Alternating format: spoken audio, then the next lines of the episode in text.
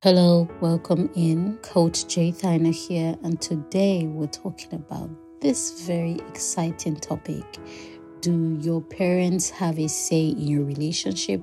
Do your parents have a say about the person you desire to spend the rest of your life with?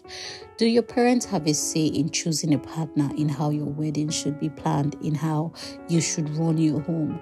I want to tell you today that if you have a healthy image of what marriage is, then you must know that marriage is between two adults who make their decisions for themselves. On social media today, most women are talking about how there's so there are so many mommy boys, how there are so many childish baby boys who tell their mom everything, depend on their parents for everything and anything. You know, most women are not attracted to that. The only time women can be attracted to that is if the women, on the other hand, do not have a solid image of the kind of man that they desire a man who protects his family, protects his wife, protects his children from any harm. Now, we're not saying that you won't meet people who um, who have a good relationship with their parents. Of course, that's healthy, that's beautiful, that's what we want to see.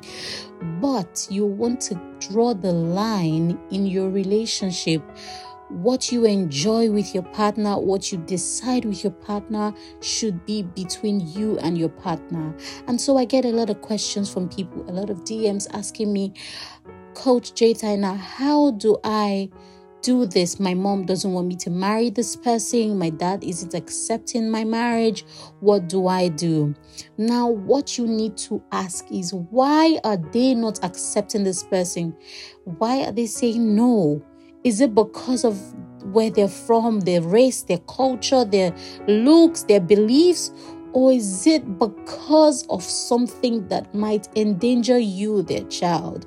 You want to be able to scatter your eggs and check all of them and see that they yield you know what you expect them to yield. So you want to be sure that what people are saying is not against who the person is but it's more of what they think of the person. When i was going to get married i decided that my husband and i are not from the same ethnic group back in africa where we're from. So i said hmm my parents might have some reservations about where he's from. Now, I need to be sure that that's the only reservations they need to have. I need to be sure that this is a man who would care for me, who would take care of me, who my father doesn't have to worry if I if I'm fed, if I'm happy, if I'm being beaten. A lot of things I needed to ask hard questions. I needed to ask myself and the relationship as a whole.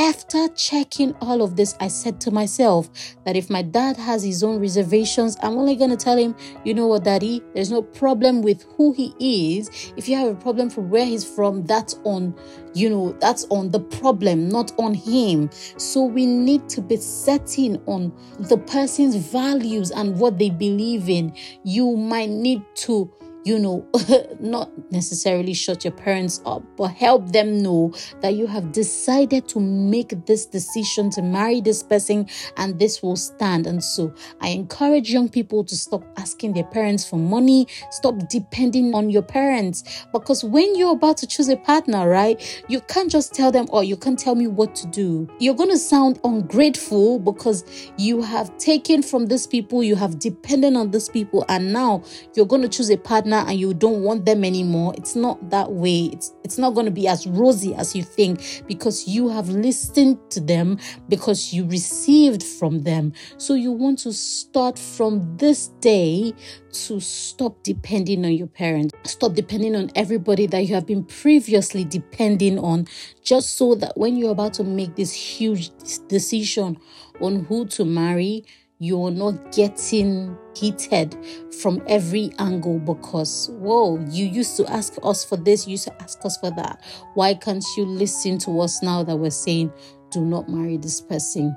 So, this is one profound tool I will tell anyone who asks me the question, What do I do if my parents say no? Or my parents say no, what do we do? Simple Why are they saying no? If you know that the reason is not a danger to your marriage, then you have to choose your spouse. You have to choose your partner. You have to choose your wife. You have to choose your husband. You have to be dogged about the fact that you believe and you have conviction that you that the marriage will work. Your parents are going to be fine. They will be fine as long as they're not saying no for some deep and you know hard things they're not saying no because they can see that it's not safe going into marriage with that kind of person apart from that i believe you should have counseling so that you can know what it is. The next episode is going to be on counseling, so you're safe to listen to it so that you can tell what to do when you start to talk about getting married to the person that you love. I will see you next time. Remain beautiful, remain in love. Bye bye.